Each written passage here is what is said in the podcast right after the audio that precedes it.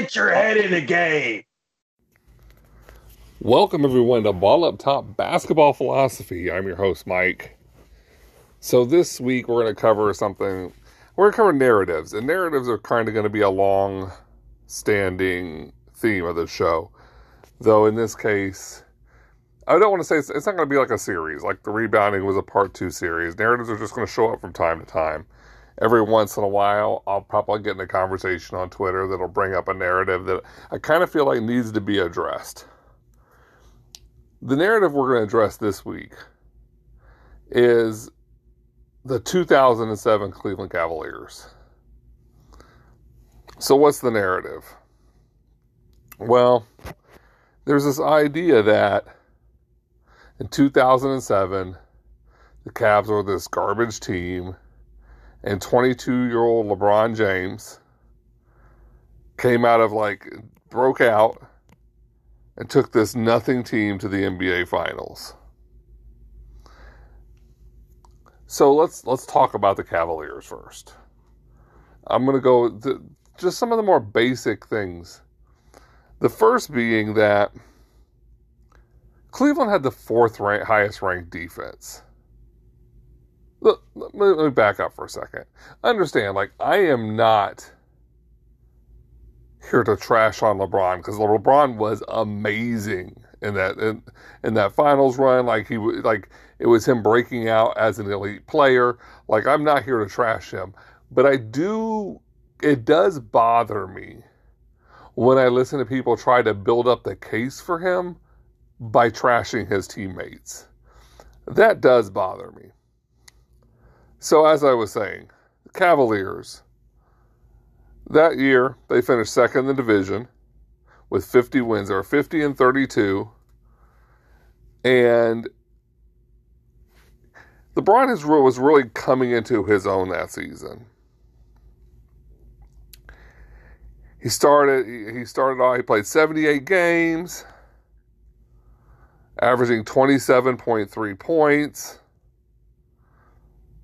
6.7 rebounds, six assists he he was really like uh, from I know people say that Bron came in the league at 18, he was a leader, and and I'm not going to dismiss that because he, he probably does have some natural leadership qualities, but he didn't have the experience. And I always found it funny when people be like, "Oh, well, he's a leader," and you have these guys in their team in their 30s. Like, I'm not sure so much he's a leader as much as he is just the best player. But in 2007, like I felt like LeBron really broke out and began to really be the leader. Also on the team, you had like Larry Hughes, who averaged 14.9 points, Drew Gooden, who was 11.1, Zydrunas Ilgauskas, who was 11.9, and they had a bunch of solid role players. But the bread and butter of that team was their defense, where they ranked fourth in the league. And the reason I bring up the defense first is to understand that defense is a cohesive effort. And it's one of those things where if one person is failing, the system fails. So, as great as LeBron has been, on that side of the ball, everybody else also had to step up and be a part of the whole. Now, if you look at the, the Cavs on paper, you're like, oh, there's nothing there.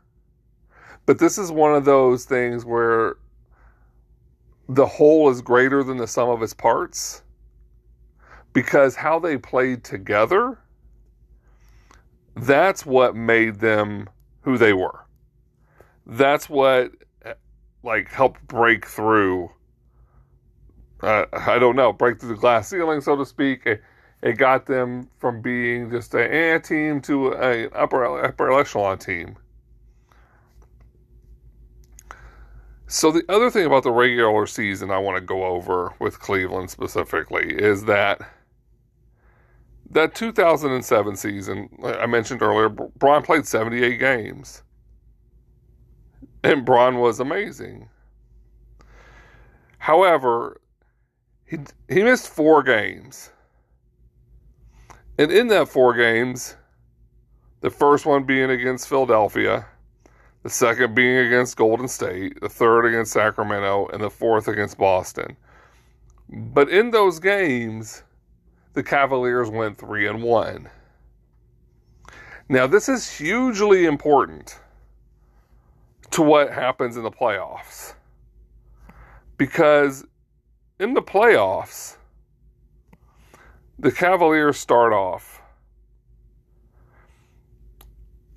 excuse me. In the in the playoffs, the Cavaliers started off as the second seed. They had the second best record in the conference. The Bulls, meanwhile, started off as the fifth seed. And even though they had the third best record in the conference, it's just how the playoff standings were. Cleveland had 50 wins, the Bulls had 49. So the Bulls had one less win, but the, the LeBronless Cavs went 3 and 1. If they lose one more game, it's both teams end up with 49 wins, but Chicago had the tiebreaker. So that would have made Chicago the number 2 seed and it would have made the Cavs the number 5 seed. Now, why is that important? That's important because Cleveland in the first round faced the seven seed Washington Wizards, who are 41 and 41. And in the second round, they faced the New, New Jersey Nets, who are 41 and 41. The Nets were granted, the Nets, you know, it was the J Kidd era of the Nets, so they had been a successful Nets team. So I don't want to pretend like, you know, they were they were a nothing team because that's not fair or accurate. But they also weren't the team that went to the finals in the early 2000s. They just weren't that team anymore. So the Nets beat the Raptors 4 games to 2. That was the that was the 3-6 matchup. So then the Cavs went on to face the Pistons LeBron James was incredible. That was like that. There was that game against the Pistons where he scored 25 straight points and all all 18 points in overtime. Like he was he was amazing. Like I really to this day think that was like that was his breakout moment in NBA history. And he did, you know, and they went on to face the Spurs in the finals. But like I said, the Cavs lose one more game, that changes everything. Chicago becomes the two seed. Cleveland becomes the five seed. That means Cleveland in the first round faces the Dwyane Wade Shaq Miami Heat. Now the the Shaq Wade Miami Heat did get swept by the Bulls. But during the regular season, they had beaten the Cavs three out of four times. It would have been bad matchups for them. Now, I, I, I don't like really going into hypotheticals so I'm really going to try not to stray and say, oh, well, this would happen. I don't know what would happen in the series, but the evidence suggests that it, it was going to be either a very hard series or the Heat could have won. That means the second round, they would have sit there and played instead of playing the instead of playing the Nets, they would have played the Pistons in the second round. Now I'll, I'll give and I can give them the benefit of the doubt. They beat the Pistons last time. I'll give them the benefit of the doubt and say they'll beat the Pistons this time, which puts them in a hypothetical situation in the conference finals against the Bulls if everything plays out seed wise where the Bulls and the Cavs split the season season series, and the Bulls would have had home court advantage. Now, I'm not saying it's impossible that the Cavs would have gotten back to the finals. I'm just saying that that when the Cavs went three and one without Bron, it ensured this path that they got, which had them play two 500 teams before running into the Pistons overall, it's it's it proves the worth. It's one aspect besides defense that proves the worth of the guys playing on Bron's team. Like, like I said in the beginning, I'm not dismissing Bron. Bron was the most important player. Without him, they're probably a lottery team. But there's been play, but that's been the case for a lot of teams throughout NBA history, where you take off, off their best player and then they become a lottery team. So let's let's go into the playoff series themselves. Because like I said, the, the narrative is that Bron did this by himself. And and and they and people downgrade and talk about his team was trash. Like I've heard so many negative things that it really does bother me. I'm a person that believes that if you have to I don't. I'm not saying use if you can if you have facts to back up your point, that's great. But if you have to just use opinions to tear down other people to either make your competition look worse or his teammates look worse so that your favorite player looks better, like that's a problem. That means you can't really make an argument. It means that you're sitting there and trying to myth build. So, Cavs and the Wizards, first round. It was a 4 0 sweep. Um, Bron was Bron. Came out 27 points, eight and a half rebounds, seven and a half an assist, 1.8 steals. He was Bron. Larry Hughes averaged 19 a game. Ilgauskas averaged 19 a game. And Drew Gooden averaged 14 and 10 a game. It doesn't sound like a guy who's by himself. It's a 4 0 sweep. Next round, they face the Suns. Oh, not the Suns, my bad. The New Jersey Nets. And against the Nets, it went six games. Another 41 and 41 team. In that series, Bron averaged 24.7 points, 7.3 rebounds, 8.5 assists. Larry Hughes averaged 13.8. Ilgauskas averaged 11.2 and 9 rebounds. Drew Gooden averaged 10.7 and 9.5 rebounds. Sasha Pavlovic averaged 10 uh, to average 10 points. They had five guys in double figures. As opposed to the Nets who had four.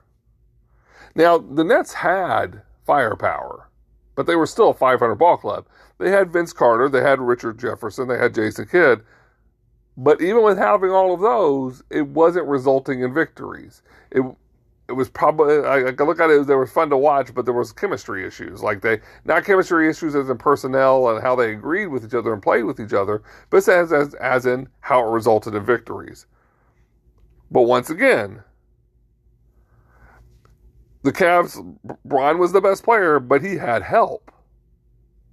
He had people showing up. He had people putting in an effort. And once again, like they, they, they played really good defense. If in the whole series, the Nets uh, never scored over 96 points. So that takes us to the conference finals against the Pistons. Um, as stated before, Bron was amazing. Absolutely amazing. But let's look at the defense of the Cavs. The Detroit scored over 100 points once. They were they had 76 points twice, 82 points twice, and 87 points. Like this was except for one game where it was 109 to 107. And that was the, the and I and that was the uh, LeBron James double overtime breakout game. Like these were all defensive fights. And because they're defensive fights, we, you have to you have to also look at them in that way. So, for the Pistons, um, they had four guys in double figures. Hamilton was at 19.7, Billups at 15.3, Rasheed at 14, and Chris Webber at 11.5. So it's not like they were these world beaters. They were low scoring games.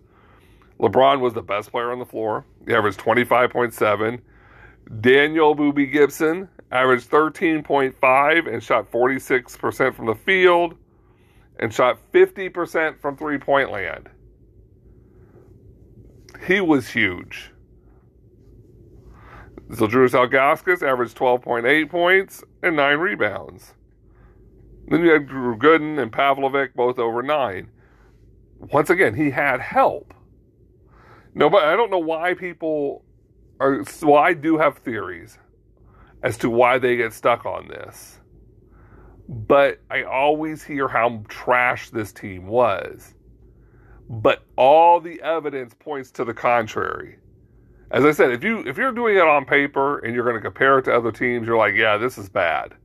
But this was a sum. As a group, they played very well together. As a group, they made this finals run.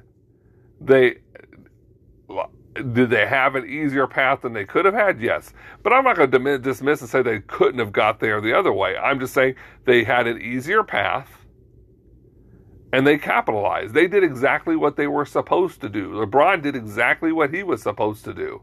And it was still impressive that a 22 year old guy had led his team to the NBA Finals without another All Star. Like, that's still impressive.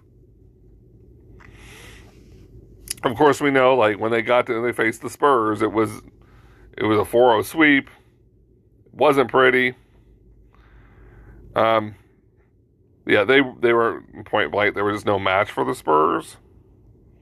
But even though being no match for the Spurs,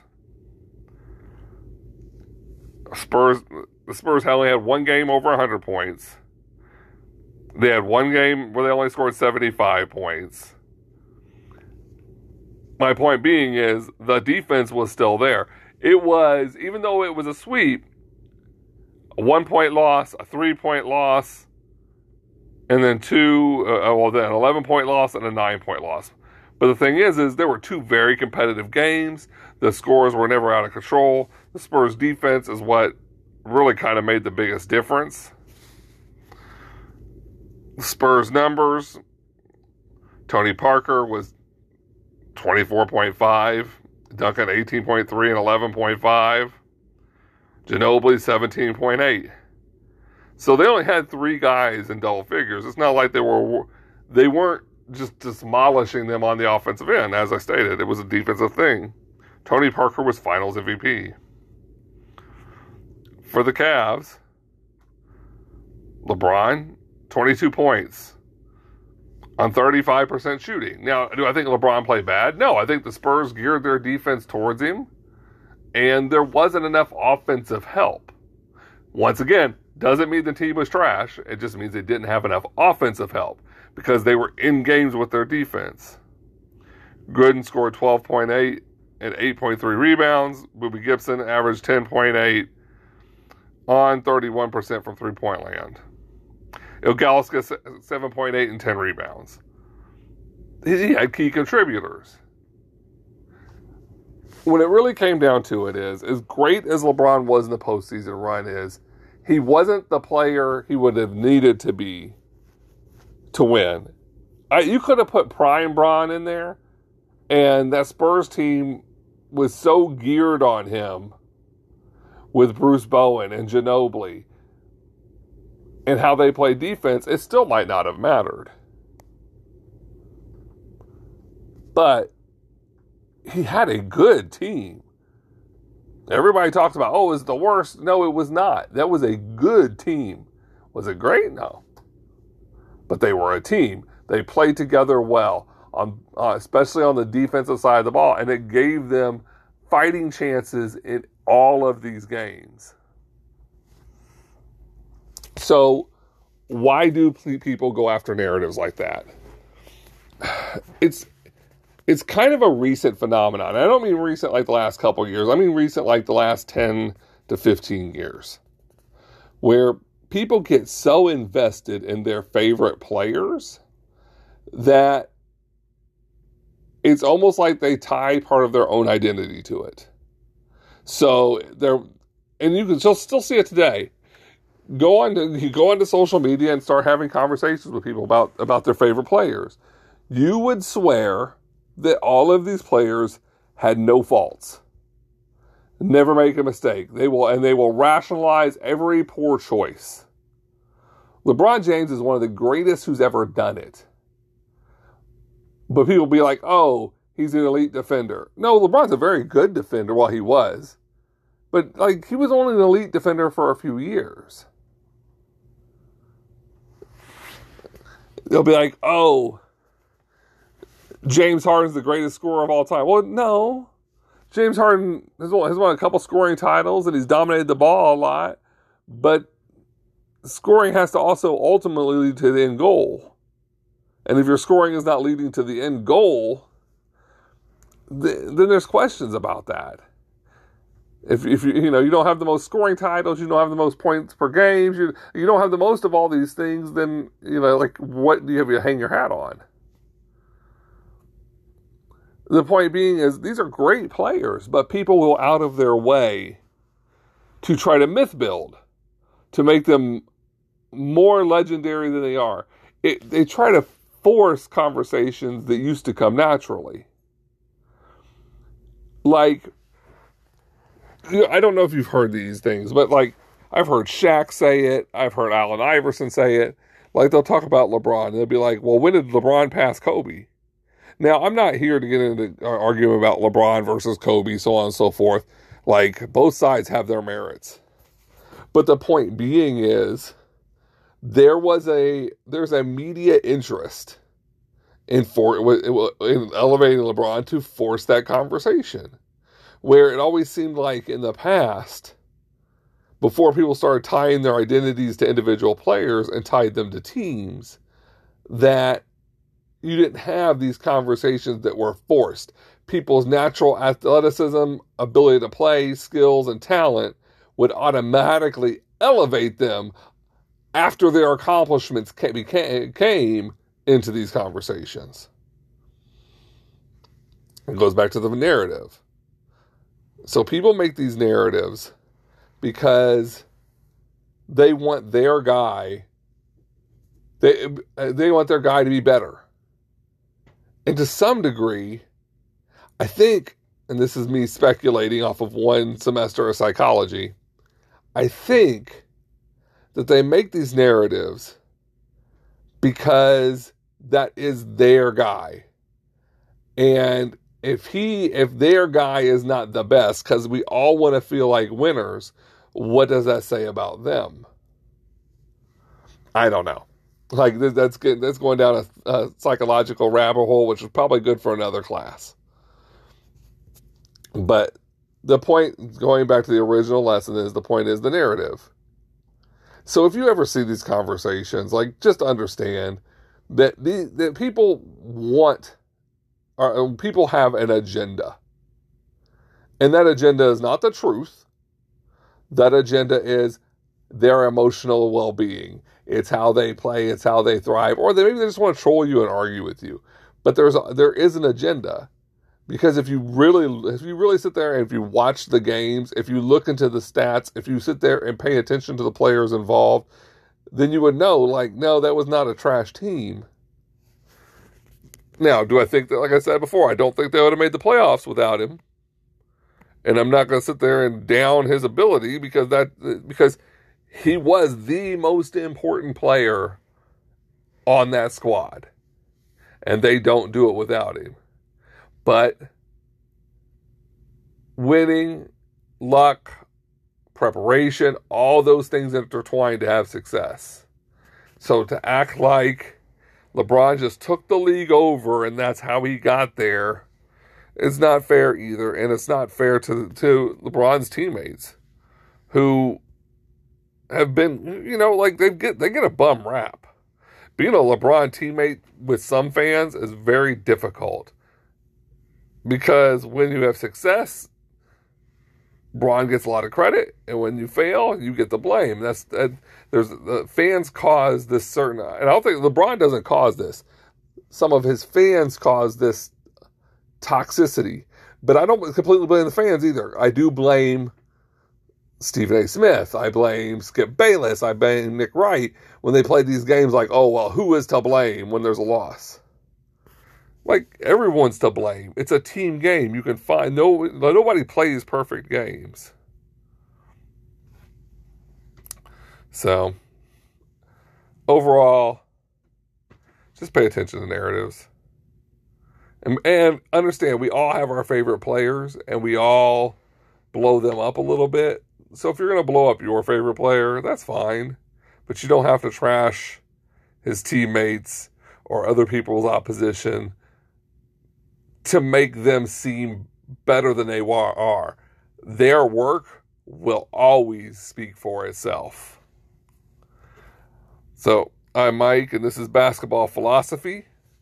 Hope you guys enjoyed the show. We are within a couple weeks of our first YouTube NFT show. We'll be back Tuesday with another uh, Ball Up Top podcast. So until then, have a good night. Stay safe, stay warm. Peace.